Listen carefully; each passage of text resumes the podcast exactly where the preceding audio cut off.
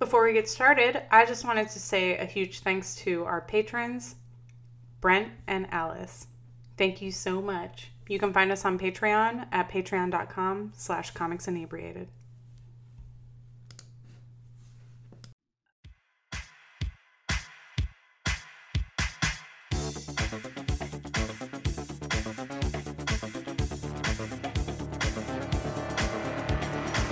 Comics Inebriated, podcast about the history of fiction and nonfiction in comics, along with current events, hosted by comic creators Liana Kangas and permanent guest Matt Emmons.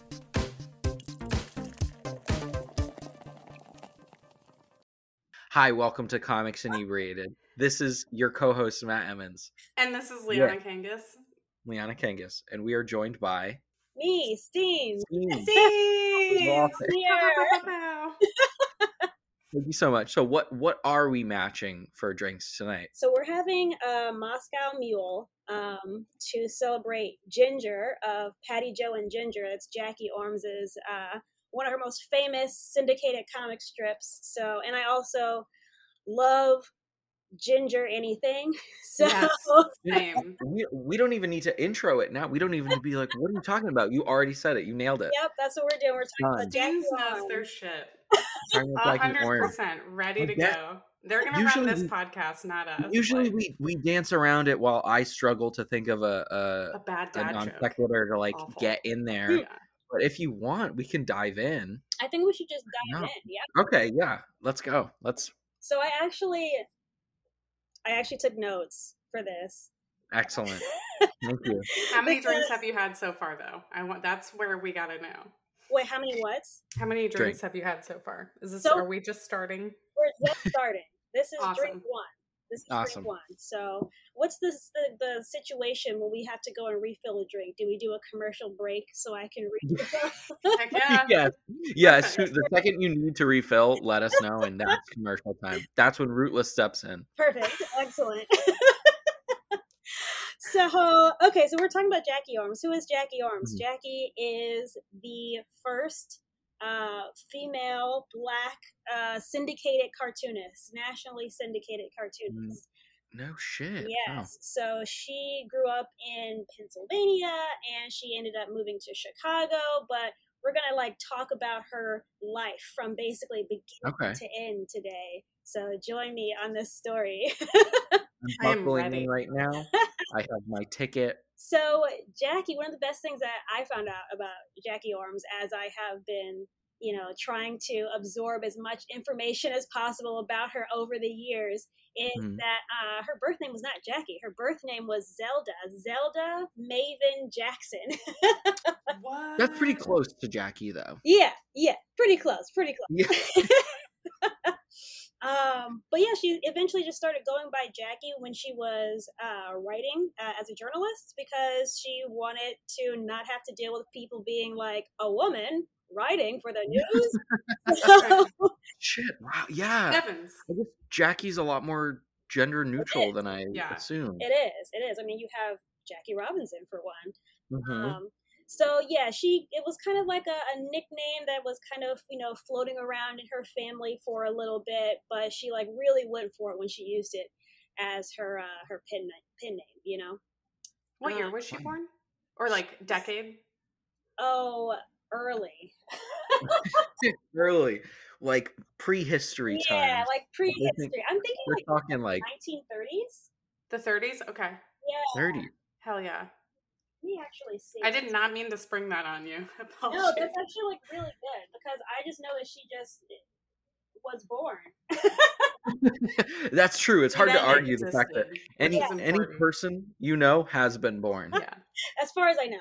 Um, no, she was born in 1911 actually. So Oh, Oh. wow. Okay. yeah, so Oh, wow. way, way, way early.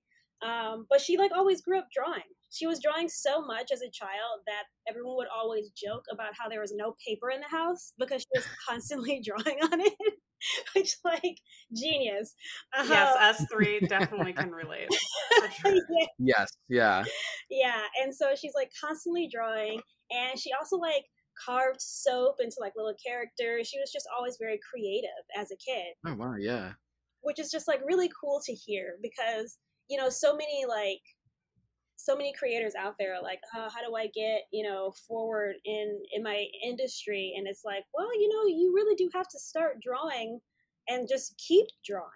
And you can have drawn since you were a child. Like all the, like carving soap, like that was helpful for her in the future, you know? So it's like Mhm. super valid. Any kind of drawing is drawing, you I know? think it's validating that I now feel no guilt for buying other types of art hobby uh, Yeah. materials. You it's know all, what I it's all exercising all the same craft, part of your yeah. brain in in some way. Yeah, exactly. And she also liked writing. She did some poetry Mhm. as well. Um, she actually was so good at writing that she is one of the few like cartoonists out there who like never used a ghostwriter. She wrote everything that she drew, which is really really cool. Most cartoonists use a Powerhouse. ghostwriter. Well, I wouldn't say most, but I Well, would say quite, and- quite a few do, especially when you're doing like grueling daily comics. You know, sometimes you Mhm. just want someone else to write. this makes Yeah. sense, but is also totally new to me. I won't harp on that too long. That's just It is wow. interesting, but I, I, I feel like ghost writers are a thing of the past. You know, I feel like it was something that happened way Hmm. more. Like, because did you ever watch that '90s TV show, Ghost Writers? I've never even watched it of it, because I I've haven't. never heard of it. Yeah. Well, that was like the last time I ever even heard about ghostwriting. Really, was it? so who knows how much it actually happens now? uh-huh. Fair. But yeah, she went to school in Philly because that's where she grew Mm-hmm. up in Pennsylvania. Um, they also had her do like the school yearbook as well, which was really fun. She managed this whole yearbook for the whole school. No, no, Really? she was a part of the the yearbook team, Okay. and it was typically the seniors who were the ones that actually got to do all the work on it.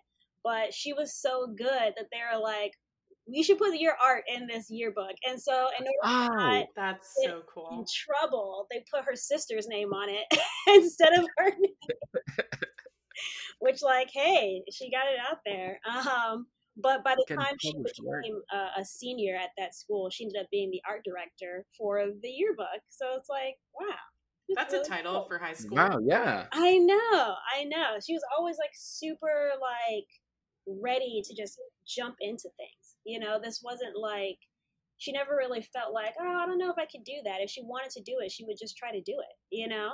Yeah. So she uh, finished up at high school and was also writing for the local newspaper, which was uh, a local black newspaper. Uh, she was like so persistent, just like constantly being like, look at my writing. What can I do? Let me help, please. And so eventually they gave her a gig writing for um, her first byline was byline was for a boxing match. Oh wow. yeah. Hey, whatever, whatever works. Yeah, they like sent her to a boxing match. It was like right about the match, and so she was like, "Okay." So, so she was doing that uh, to begin with, and that was around the first time where she started using uh, Jackie eh, because she didn't want to use the name Zelda. Yeah, Right. especially for a sport like boxing, you know. Yeah. Yeah. Anyway, she's like getting older. She's out of high school. She's writing for this newspaper, and she marries Earl Clark Ormes. Earl is awesome. I was telling Leon earlier that he gives off like severe bi wife energy. We love we love a bi wife energy. Like Severe is, I think, the highlight word in especially there. for a creative. We love Just a devastating amount of that. Yeah. we love a partner with bi wife energy. exactly, exactly. He was just like always happy to let her do whatever she wanted to do. Like she was really outgoing and she loved going to clubs and she loved going out and hanging out and there was just like she didn't always Earl didn't always want to go. So Earl would Yeah. sometimes just like call up his friends and be like, Can you take her out? He's just like thumbs up. Someone him. do it. I love him so much. Great. We could all be more like Earl. Honestly, yeah. Go go live your life, Jackie. Um, come back by nine, you know. Uh, Yeah. but she was like meeting all sorts of people. She was constantly hanging out with celebrities. Like just from being in, you know, the scene, she was always talking with people who were uh, really For like top- doing journalism and stuff meeting. Mhm. Like Yeah, she's just social butterfly slash networking constantly. Okay. exactly. Um, eventually, Jackie and Earl had their first baby. Uh, they named Jacqueline, uh, but unfortunately, she died at age three. Uh, Oh, Oh my god. Wow. Yeah. Well, so she had a brain tumor, and unfortunately, like technological advancements just weren't at a point where they could do surgery on a child in the 1930s. You know, Yeah. yeah. Um, Oh it was really sad, and she never ever spoke of her, and never had children after that. And people would think that, like when she did the Patty Jo comic, that she was kind of like putting her daughter into the comic and maybe Mm. this was kind of unhealthy and she was like no no no that's not oh, at all because she she definitely wanted to make sure people understood things were firmly categorized you know mhm. it was, Yeah. has nothing to do with that but um yeah one of the things she said to her sister about her her child was i will never lose my empty arms and it was just like damn what a oh. That's say that. poetic and So- dark. so So- so depressing at the same time. the weight of that. I know, I know. But you know, she's like, time to move on. You know, so she did one of her first comic series, Torchy Brown, Dixie to Harlem. It was her first comic at the Pittsburgh Courier. And most people think she got that gig again just from being persistent and being like, I promise you I'm funny. Hey, you know what? It works. you got to show Yeah. up. Ex- Absolutely. And it was one of those comics that lasted for 12 months, which was a big deal back then because a lot of the times, you know, comic series, they just go on for until the newspaper decides if it is, you know, getting enough readers or not. But it was getting a, a good amount of, of readers. And so it went on for a, a year. And while she was doing that, she was also really a part of the community. She said, she, I mean, she was always making friends with celebrities and they loved being in the big city and this was like ideal for her. She loved her life at this moment which was you know making my comics living with earl having fun out at jazz clubs in the 1930s this is great. Eventually though earl did lose his job and so they had to move to salem ohio which is where earl was from. Okay. So it was really interesting because you know she's always been from these big cities and she is that city girl and so moving to ohio with her husband Rip. Change of pace, so to speak. Yeah. Yeah. pace. It's really a an artist retreat, if you will. Yeah. that's good that's i mean honestly anytime i leave my house it's an artist retreat Yes, yeah, exactly. i should expense everything oh my gosh. she moved to ohio you know the city was just a lot after earl lost his job because like if you don't have that money coming in it's it's a lot Mm-hmm. um, but she fit right in in ohio she had like she had a lot of jobs but they weren't like city jobs they were like Mhm. domestic jobs and it's just like when you're so used to living in one way it's like this isn't for me you know like i can Yeah, do it I, like i i re- uh, recognize and respect these kinds of jobs but that is Yeah, not you don't love it. It doesn't make you feel the same way. Yeah. exactly so she was like you know what i really think we need to move back to chicago Yeah, yeah. There's no remote work Yeah. in in the 1930s, so exactly exactly and you know she was still drawing but it wasn't the Mhm. you know Yeah. yeah. It wasn't for the paper every day. yeah yeah Mhm. So they moved back to chicago and she So you say back to Chicago, meaning like, did they live in Chicago moved- previously? yeah so they moved Oh, okay, okay. from philly to chicago and then in chicago is when she started like bustling with the celebrities and then they moved back Mhm. to ohio and then they moved Yeah. back to chicago That's awesome. Yeah. All right. I'm um, following now. Sorry. or at least I don't know if it's actually. Hold on, I think I maybe mixed it up. I think she, Chicago was the first time after Ohio. So oh yeah, so they're like, first. let's get the fuck out of the suburbs. We're gonna go. Let's let's try Chicago. Pew, pew. Yes. and they lived in the South Side. Um, they lived in an apartment that was also a hotel, um, which. Yeah, I, I find that Sure. a lot of hotels in that time period could also be rented out for apartments, you know? Mhm. And so she was living in the same building where a lot of famous people would come in and out of this hotel because that's where she lived. It's like a studio apartment, right? Yeah. at that point. That's Yeah. kind of cool, though. Yeah, It that's is pretty rad. cool. That's pretty cool. I don't want to do it though. Yeah. I feel like at this No, point in our I- lives, where are you gonna put wanna do that at where are you all. gonna put all your stuff? Like Yeah, there's there's. I gotta draw. There's no I got too much paper in my life I to feel like I would get tired of all the noise. You know. Yeah. I'll sleep through anything. but yeah, so she lived in that apartment slash hotel. Um, and it was one of the few hotels that catered to black people. So like it was like the hotel for all yeah, of the sure. like, you know, black clients. Mhm. So she started to make really strong relationships. Again, she was going out to those clubs and, and dancing and Earl was like, This is great. I'm so happy for you.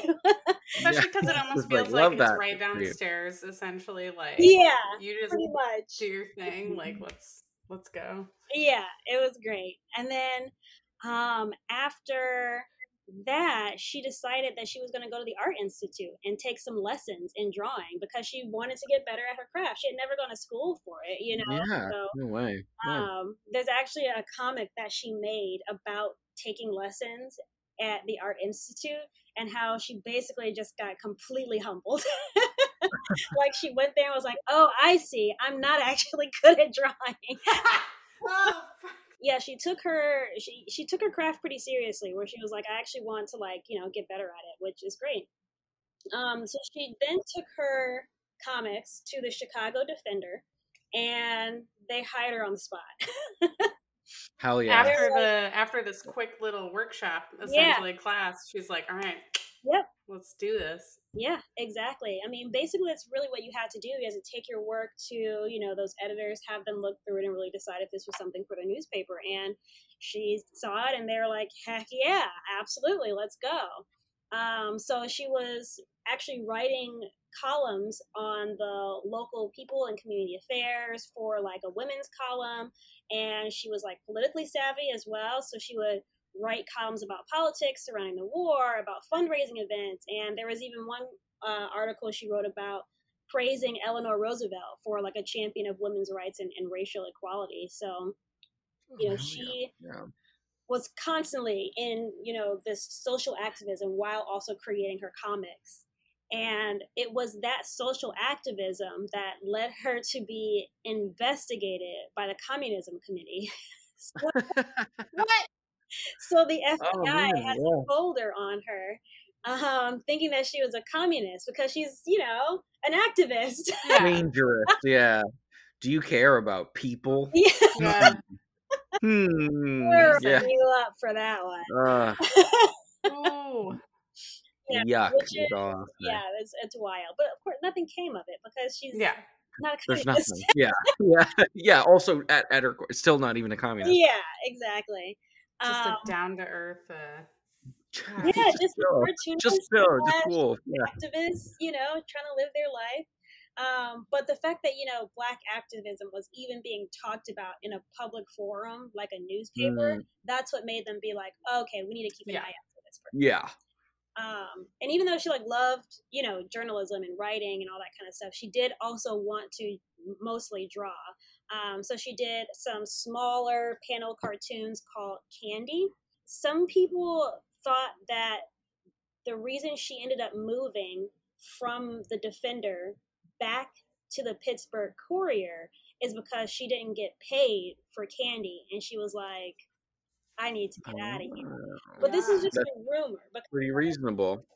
I mean, I think it's reasonable as well. If you're not getting paid for the work that you're Yeah. doing, we have no way to know. If I can, if I can, if I ever get access to a time machine, I will use it to figure out if she got paid or not, Yeah. and then I'll I'll report back. I'll be like, Steens, she was not need to know. getting paid. Yeah. we need to know. But yeah, most people who are always interviewed about that, they're like, well, it could be, but like Earl always had money because he like owned hotels. he was like, he also always had money, so it was never about the money. Mhm. But I don't know, maybe it was she was just like tired of the bullshit. I guess. you yeah. know?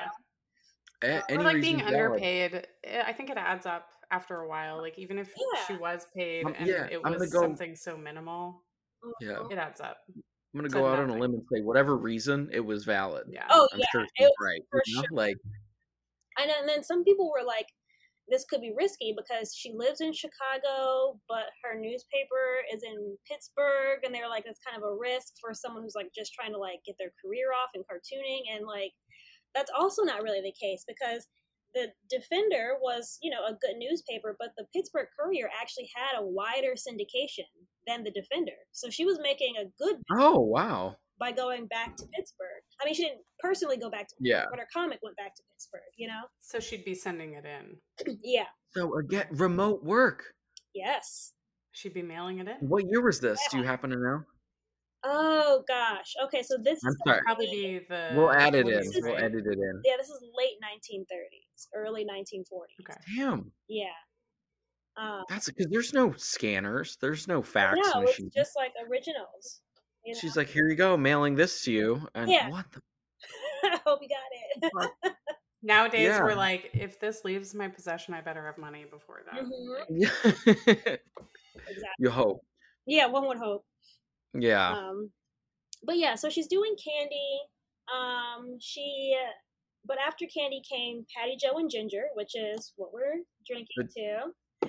Um, so the series Patty Jo and, and, and Ginger was huge. It did so so well. It basically it takes place in you know the city where you have this like young woman who is super fashionable and always ahead of the curve and you know very much you know the kind of woman you want to be and then her little niece patty patty jo and patty jo was always this like kind of um how do we even say it i guess precocious like little girl who always has something to say about the inequalities in the system and her sister ginger was always like oh patty jo Too smart for her own good at uh, Yeah. a very, very, very young age. exactly. So, and it was like a, this is a big deal because this is one of those comics where this is one of the first like actual visualizations of black people that aren't horrible stereotypes. You know? yeah. And, I'm I pulled I pulled it up real quick just to see it. yeah, it's it's great. I I love them. Uh-huh. They're definitely of their time. Yeah. Uh, Uh, yeah. But but I mean, so comic was it was something that challenged inequalities in the Mhm. It demanded better conditions for people and not using those like mammy figures for the laughs, which other black artists did as well. They would use it for the humor aspect of it. And she was Mhm. like, no, I want it to always be beautiful and sophisticated. Yeah, the rendering on everything is is definitely speaks to that. hmm Yeah. It's Patty Jo, um, as it was in its prime, um, Jackie wanted to promote it even more, and she wanted to create a Patty Jo baby doll.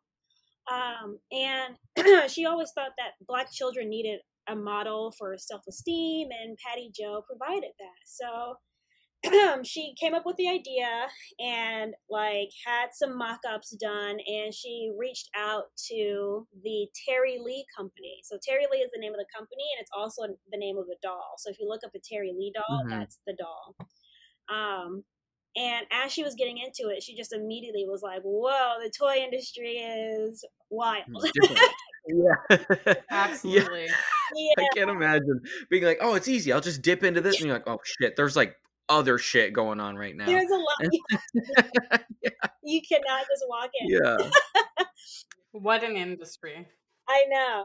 But she was like surprised about like the cost and the rules Mhm. and molds and undercuts. And Mhm. there was even a company that wanted to buy the Patty Jo name and do whatever they wanted with the doll. And she was like, no. Hmm. Yeah. Thank God. No. Good for her for saying no. Yeah, she was Yeah. like, F that. No, no, no. Um but she so she went to the Terri Lee company and she saw that they made black dolls, but they weren't selling as well as they would have liked. Um, and so say they saw working with Jackie as an opportunity, and Jackie also thought working with them was a perfect opportunity then. Win win. Yeah, and this was collab. one of the first Yeah. times where an artist would come in and like guide the toy creators on how to draw the face on the doll. Huh. So like other otherwise it's like usually like in house or um like a sample or, or like a template or something. But Yeah. he actually went in and like guided the people on like this is how you draw this character, this is what their eyebrows look like, so on and so forth. So it was really cool that she was able to do that. That's awesome. Um, but unfortunately, that doll situation really only lasted for two years because it's people assume that just the business was just bad because there's not really a, a, concrete answer as to like why they separated but Mm. researchers did find that the Terri Lee Company had litigation from Ebony Magazine Mm. for not paying for its advertisement. So Oh no. Terri Lee Company was just bad business, and she just Yeah. to walk away from bad business, you know. Um, Yeah.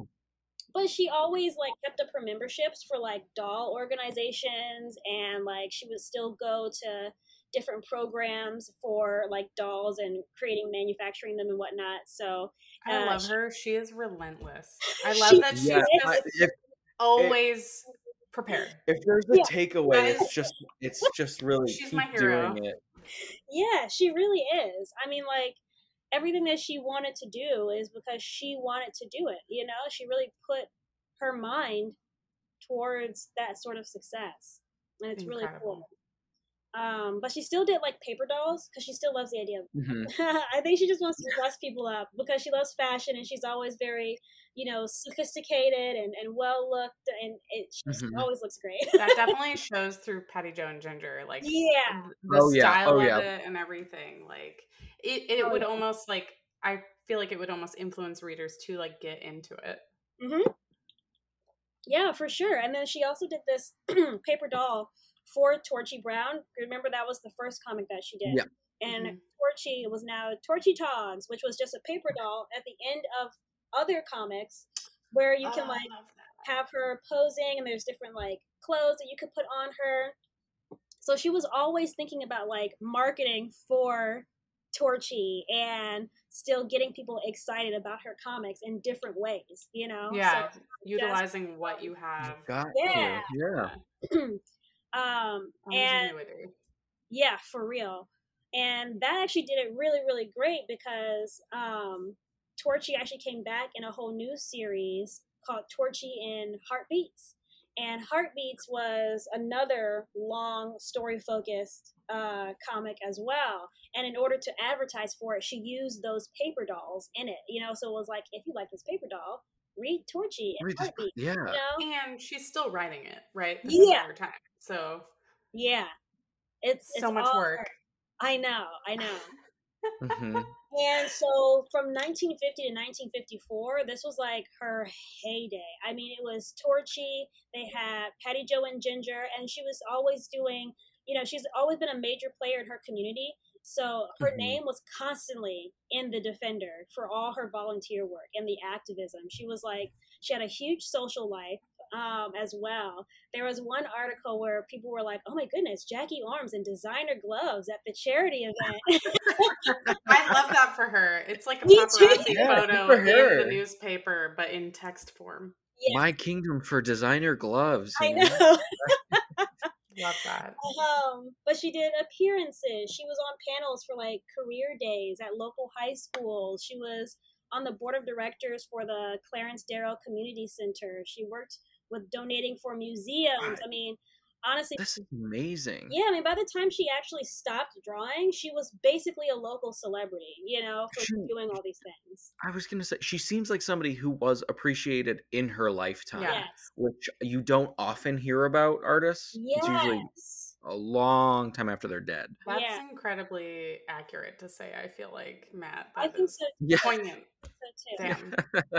Because there's something about like people looking at your work after you've died and thinking like what did they leave behind you know there's yeah. curious now you know She did so much for not herself, but more for the community. she did so much for her community but now we are we've moved ahead we're in 1976 Mhm. now um earl died and it was a bad time for her um Yeah.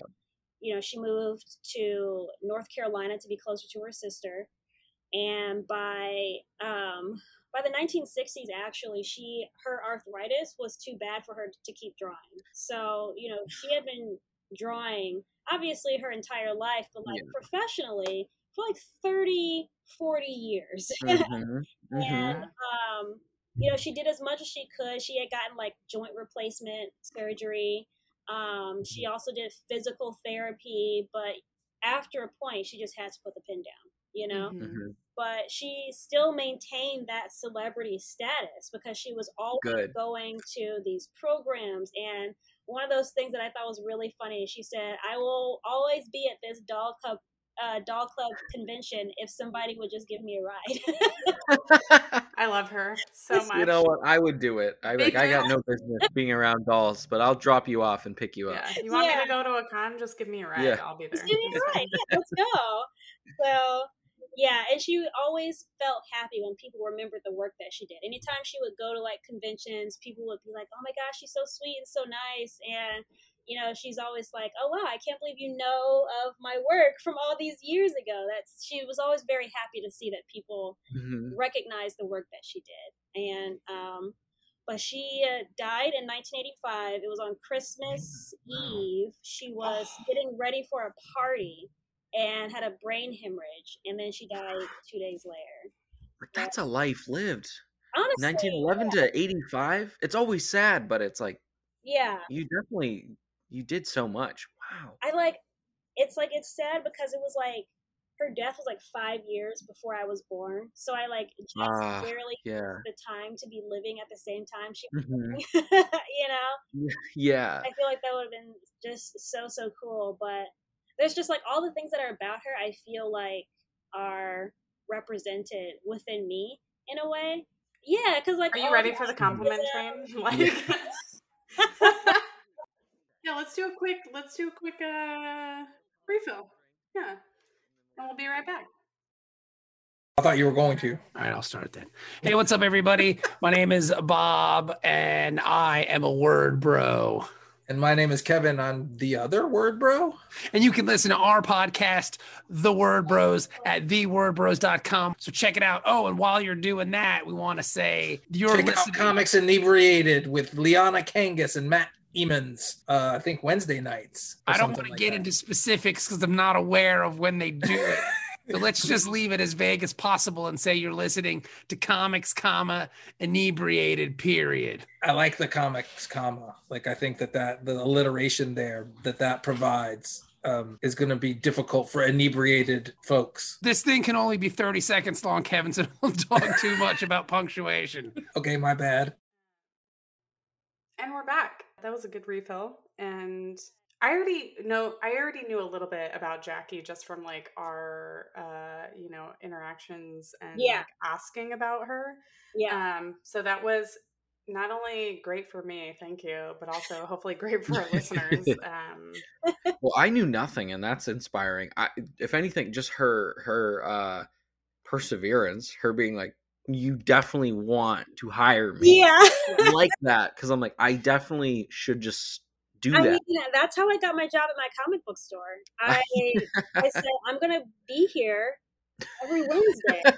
I'm gonna reapply every Wednesday until you hire me. And I was there like doing art for uh, the local like the, during Free Comic Mhm. Book Day. Um, I had won the uh, trivia contest. I was like, you guys, like, I'm here and I'm waiting. And then, like, two weeks later, they were like, I heard that you wanted to work for Star Clipper. And I was like, yeah, when do I come in for an interview? And they're like, "You on Wednesday. So I didn't even have to interview. you're like, this but seems but I, I love guess the start of just saying. So when do I interview? And they're like, "Oh, jeez." no, no. you still gotta stay humble a little bit, Yeah. right? Like, Yeah, Little bit. Little Yeah. yeah. I don't think I could do quite that, but I admire it. So every every episode we ask this question, or like we kind of started shying away from it, but we ask um, how you have met um, us as How we, guests. how you've met Liana we love to be like yeah we love to we love to feel great about ourselves and focus half of the podcast on i'm just kidding Yeah. but you know also if you have to. how did how did we meet That's a great question, Liana. Um, take it away.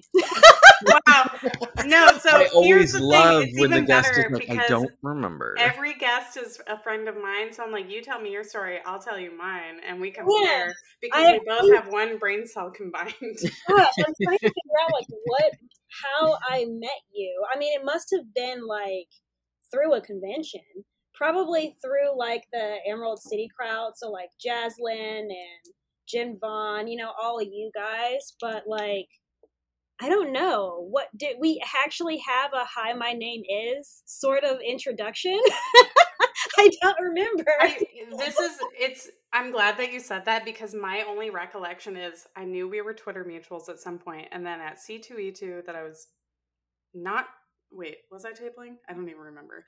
You had a panel and like we had either said that we were going to meet up or something and then you swung by a table that I was at and you're like, "Hey, what's up?" I was like, you're Steenz. And then you actually introduced me to your twin sister. oh my gosh. And uh, I, so I got to uh, meet both of you at the same time, which is great because then I obviously kind of have been keeping up sort of with you both. yeah. But uh, I was like, hey, we should hang out because, like, at the time, I think I was with Matt and Lisa, uh, good friends, obviously, of us both.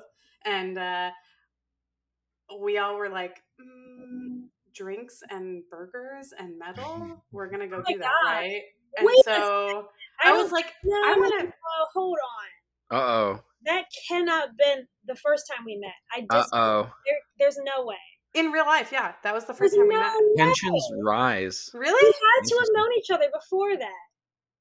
I love that you say that because I have a terrible memory and that makes me feel so good. Thank you. Yes. No, we I- probably have. Yes. Maybe this is Emerald just City. Maybe this is just a situation where we knew each other and we were just we just clicked as mutuals that it felt like we knew each other for longer. Either way, I'm happy. I'm just happy to know you because I think yeah. you're wonderful. I I'm not I'm not gonna say I don't think that bar was our first time meeting. That was definitely Yeah. I think that bar was the first time you realized that my drink of choice is just a shot of tequila. That's true. Ooh, It's a that was a strong foundation of our bonding. Oh, our wow. Though, so oh. Everyone got like different IPAs and beers, and I was like, one tequila shot, please. Let's get this over with. I was like, mm-hmm, yep, I will join. You know what? Let's do this. When whenever I meet you in real life, I will I'll do a shot of tequila with you. You have to. It to. makes me so happy. That's kind of like my thing. I do 60 64% chance I'll throw it back up. Just the just the shot, No, but you gotta have honestly- that good, No. good tequila. I'm that's telling good. you, I'm telling That's you, good if odds. you have it chilled, if you have it chilled, you will not experience this. Tequila unchilled is like a goddamn mess. If you chill it, it's like drinking water. Like I'm, Mhm. Hmm, I'm gonna say it's definitely different than water. but I'm- Mm, I don't hmm. know. I've had I'm water. gonna, some, I'm gonna put some in the fridge and I will try it tomorrow. There's been studies actually. I thought of Eustine's the other day because I heard about some studies that uh, a shot of tequila is uh, the same, if not better, than a glass of wine every night. So, I mm, All I'm Yeah. saying is, I don't know if especially either- if it's agave or uh, mezcal or whatever, like it's all made from natural Yeah, my- ingredients. Right. Matt. I guess I was just our podcast is literally called Comics Inebriated, but I'm about to be like, is either good, I will make you the best tequila cocktail of your life. and I will drink it. Yeah. I'm I think what you I'm- need is you need a, a good like tequila sunrise because that's a good one. mm, also- that sounds good. If you get the right kind of tequila, which is El Mayor tequila, which I'm going to send in the chat so that you can look- Send in the chat. you'll, you'll see the bottle and you'll understand. Oh, okay, this is like legitimate. Oh, which which one are we talking? That smooth one, like the the like like a like the eye drop, yes, like the non uh uniform shaped one. yep. What kind of all right? What kind of cost is this bottle? Are we talking a 30. bottle of that? Thirty Because bucks. then that's right, right within my window. yeah. I, Yeah. Thirty to forty is what I will spend because Yeah. I draw pictures. I don't have more.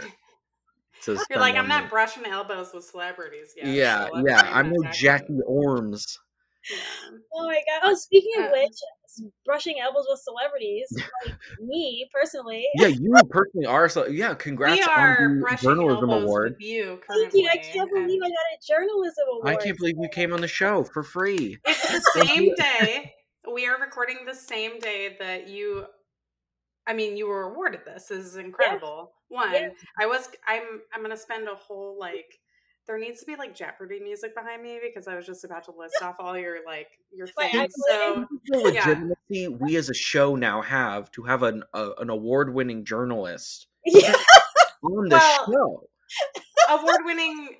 Would you Journalism call it award-winning. I would say Journalist like cartooning or journalist cartoonist. Does that yes, work? journalist cartoonist. Yes. Yeah. So works. you you have um, you've won multiple awards at this point and po- and have been nominated for many, uh, especially this year. I've actually- Uh, Uh, Yes.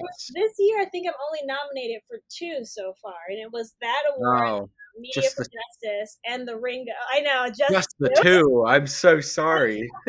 so you are uh, Steenz a cartoonist, uh, uh, McDuffie Award winner, I right? do have, yes, Correct? yes. Um, I don't know the names of the other awards you've won. They're Well, good. They're So prestigious. I've got uh, an Ignatz and an Eisner for being Yes. Elements Fire, which was Okay, in yes. anthology. I knew about the Ignatz. And Yeah, you are currently working on the syndicated comic Heart of the City. Yes. right. Yes, which is nominated for a Ringo Award for Best Webcomic.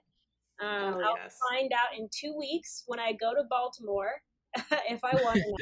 it was a very odd situation because you know I was a judge for the Ringos, and the judges for the Ringos, what we do is Oh. we read hundreds of books, and then we put forth our nominations, and then the public put forth their nominations, and the judges have like a higher like point percentage, like for Mhm. our nominations than the Mhm. general public, but it ends up like I think four nominations from the judges, two nominations from the general public, and um, I had gotten a call from the guy who runs the the Ringos, and he was like, "So the other judges have nominated you for best webcomic. And I want to make sure that you're okay with it because it is a, because it's a, it's a weird That is so nice. Conflict yeah, I mean it's it's a conflict of interest. Your ethics and morals are probably going to be questioned by the general public, Yeah, et cetera, et cetera. exactly. You have to be Mhm. prepared for that. Like, exactly, exactly. I mean, my only preparation is uh, get nominated yourself then. Yeah. but You heard it here, folks. but seriously, like Yes. um, I did appreciate that they were like, if you don't feel comfortable, you don't feel comfortable. But in my head, it was like, I didn't nominate myself. I nominated actually other Mhm. web comics for that uh, for that category. So I had nothing to do with it. So if the other judges feel that my work is nominatable, that's that's their prerogative. I know personally that you are working on a book and a syndicated comic, so Yeah. I also question how you even had time for this podcast. I know, I know. I'm, I'm incredibly organized. I am. I'm also working on another personal comic, um, which I'm really excited about. I just, I have to like stop being so hard on myself for only getting like a couple pages in at a time because like, That's good and fine. Yes. Yeah, Yeah. I was about to say, do you You're good. to yell at you? Yeah. Like, yeah, it's just Is like it the project that you told me about personally a while back? Probably. It's so uh, we I've decided to call it King of Hobbies. And it's a series where I get into a subculture or a hobby that is not my own for a couple of months. And then I go to the conference or convention for that subculture. And then I write about my experience. So I have been uh, a coin collector for the past few months. Do you want? I got all the states. Do you want them? I actually like collecting errors and specific ones from different years. But okay. Um, but yeah, so I have learned a ton about coin collecting and numismatics, and so I'm currently working on a comic called "Brilliant Is Best," which is a comic about my experience getting into uh, coin collecting and what what keeps people in coin collecting, what keeps people in a hobby, what makes that community, you know? This is totally not the book that I thought. I thought it was about like And teaching like this- people how to buy a house. I mean, that's another Um, that's on the yeah. back But also now, did you see my face the whole time being like, how did you take something like this on right now I like this with how 'cause much my- I know that you're already doing? You like You're- eat, sleep, and breathe cartooning. You're like, I'm doing a lot of work, so I decided to pick up hobbies, and I- the I learning do of that all the is more labor, and then I do labor about said hobbies. So it's you just double your workload. Yeah. yeah it's I mean, I'm having a lot of fun with it. Let me tell you. Like, Good. I hope I can't so. wait to talk to you about coin collecting. It's But- been fascinating. It's been amazing. I I really look for people to read the comic because I want people to like see different kinds of subcultures because they it's it started because my husband is very very very very very very very into Final Fantasy 14 and he's been playing it for about 8 years. And, Okay. uh, Does he have a almost- chocobo farm? Is- Yeah, he has Got to. I don't mean to brag about my husband. But We love to see it on this podcast. you should. Yeah. he's incredible. By Like- Life Energy? Yeah. Yeah. Not only by wife energy, like I feel like I have by wife energy for him because I'm just like he's so I mean, from all I know of him, he seems pretty great. So yeah, he's very he's very wholesome. Um, he's one of those people who find is is comfortable in silence, so it kind of makes people uncomfortable to be around him. Oh yeah. doesn't talk, but he's comfortable not speaking at all to people, which is like opposite of me. But um, but yes, we were. He was asking about doing FanFest, which is their convention every year, and we had anticipated going, but of course because of COVID, Mhm. I'm not going to any conventions at the moment, and so Mhm. it was done virtually. And he was like. They have T-shirts and they have like a, a recipe book of recipes you can make for FanFest, and I was like, "Stop the fucking presses! Did you say recipes?"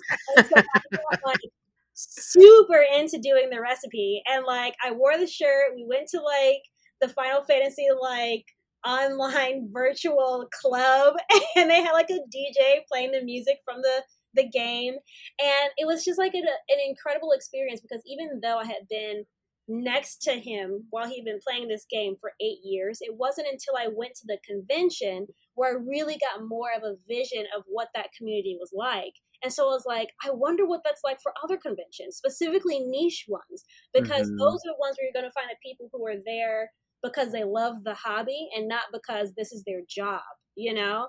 Yeah. Well, that's Are why you going to do was a like, gemstone one? Is the one that I'm really going to. Ooh, that's a great idea. There's one in Jersey near, like, literally the Oh. town over from where I lived. It is, it's a I've been sight to be seen, Okay. there's a apparently. there's a Bigfoot convention in Massachusetts Ooh. that uh, Take me there. that Re- I Rebecca and I you. Rebecca and I were gonna go and then COVID because I don't want to go to a Bigfoot convention during any sort of COVID thing. So like before I'm 30, like I'll make it to a Bigfoot convention, but That's that's, like thing, a it's like, like- a reasonable window. that's another thing that I had to be very specific about. With Yeah. it had to be things that I'm personally not actually into. You know, I didn't really give a shit about coins until the past few months. And now you're into coins. Bigfoot, so I can't go to a Bigfoot. Oh, I love puzzles. I Okay. can't go puzzle convention. It has to be something I don't have a connection to. oh, I'm sorry. Well, Otherwise, I'd be biased. yeah. I mean, so it has to be Yeah. stuff that like like gemstones. I'm not into crystals and shit. So that's the sort of thing I would do. I've been doing a lot of research on the ones that I'm thinking of, and I've got a ventriloquist uh, convention. oh no. Please tell me it's in Vegas and please invite me. I want to go so bad with you. I'm like, Oh, I will help you take notes. I don't want to go for I don't that. think you That would be great. I actually had my friend Kat go with me to the coin show here in St. in St. Louis, and she was great. I mean, she was taking notes as I was speaking to people. There was a point where they're like, "You can't record anything," and she immediately switched to taking notes on her phone. I was just like, "This is why you're my editor, Kat." so How serious is a That's coin your editor? That's great. yeah, That's awesome. how serious are they? That, that you can't record at a coin convention? They're like, Actually, Mm-mm. not about the coins. It was the the convention venue. The then venue. that's fine and fair. Okay. That's different. I'm thinking they're like, you can't catch these coins on video. Yeah, no, the, every single person that was there was super interested in talking about coins for any reason at all. You know, so nice. I love that for you. I also like Do one it. thing that I feel like you and I have a lot in common with is fashion. Mm. Uh, that I wanted to bring up for so we're talking about interests and we're talking about obviously like you kind of going outside of your scope of interest to write this entire write and draw this entire comic um or graphic novel or whatever it is and uh in the inner scope of Steenz that I get to see as like someone who talks to you fairly often is like I feel like I can always relate to you with fashion because like that's one of my favorite things to do outside of comics. Uh, Oh, yes. and uh, dressing up and things like that. Roller skating, we were just talking about that. I know. And Oh, I didn't show Matt. He wasn't here. No, I'm sorry. Yeah. My go. These are the skates I just bought. Oh, you posted you posted a photo of those that you bought. Yeah, those are. I wouldn't wear them, but I'm glad you got them. You know, that's the kind of thing. I think that- like Tim's, you know. yeah, I know. I can't wear Tim's they either. absolutely do. That's wild. I didn't think about that until you just said that. Yeah, Um, I think that's the yeah. but I I think a lot of our listeners are going to get this like really cool scope of who you are as like a person, a cartoonist, Mm-hmm. like who you are outside of cartooning, which not a lot of people really get. But um you have a really cool thing coming out this year that uh, you finally get to talk about and so we're excited to talk about this on the podcast because we don't typically talk about like what creators get to do but i'm excited for you and um, i know matt will be excited when Yeah. to. yeah, when he Yeah. hears about it. Can so you it's actually it, it comes out early it, it comes out spring 22 so i'm not exactly sure i know they were looking for february but we'll see what what month in spring 22 um, which is pretty much only like six months away now that i'm thinking about it but uh, heart of the city is uh, now getting collected and the first collection is called heart takes the stage and um, it'll collect about the first like 150 160 strips or so Oh, um, awesome. and uh, I'm very excited about it. I'm actually like currently on my screen that I'm looking at is the cover. I'm working on the cover as we The speak. cover is so beautiful, or at least what I've seen so far. It looks so good. Thank I Thank cannot wait to pre-order it. And Thank I'm. you. This is your first collection of. Uh I mean, it's your first syndicated comic, right? So like It this is. It is. This is going to be the first thing that I've put out that is just mine, actually, because typically I work with a co-creator, a creative partner. So Archival Quality, I was working with Ivy Noelle Weir, and then Side Quest, my history of tabletop role-playing uh, book. That one I'm working with Sam Sattin, and this Heart of the City is in, entirely mine. So that's going to be very exciting to actually like hold in my hand. You know. I always, um, not that this is related in any sort of capacity, but I got to do a variant cover for Bountiful Garden that you edited. and I love that I weirdly adjacently got to work on something that you worked on. Yeah. It was fun. uh, so I know we need to like officially work on something together for sure. Oh, we will. I was supposed to tell you about it before recording, but I will tell you about it after. I'm excited. But yeah, it's also really cool to see uh, stuff that I've edited come out as well because, you know, I've been editing since 2017, 2018. And um, it's always nice to actually see the work that I have put together Mhm. on the on uh, on paper because like even though I didn't write Bountiful Garden, I didn't color it, I didn't draw it, I didn't letter it, you know, but I found the team, you know, I yeah, found you helped it I helped along. shape Yeah, it. yeah. I helped shape it exactly. And You had your hands in it. oh yes, Yeah. very much so. Yeah. Editors have a very difficult job, and can we remind everyone that you not only are you a cartoonist, but you're an educator. Yeah. You edit comics. What? Are you tired And of you're drawing one multiple- specific thing? Yeah. I just like I feel like I can say no to things, but there are some things that I just like. I feel like I should try this because you never know where it can take you. Like I have a um, a client who is a novelist, and she wants to get into pitching graphic novels, and so I'm working with her and her agent on guiding her on the way to write graphic novels, why artists do X, Y, and Z, and it's really really helpful because there are a lot of novelists out there who want to get into graphic novels and don't really know what they're doing. So um, i was like you know what? Maybe i should do this. Like i don't know where it's going to take me but who knows maybe i end up being like a graphic novel coach for novelists or something or like someone from webster emailed me and asked if i wanted to come to their costume design class and talk about how i redesign the the the characters from Heart of the City because you know that series had been going on for 21 years before I took it over.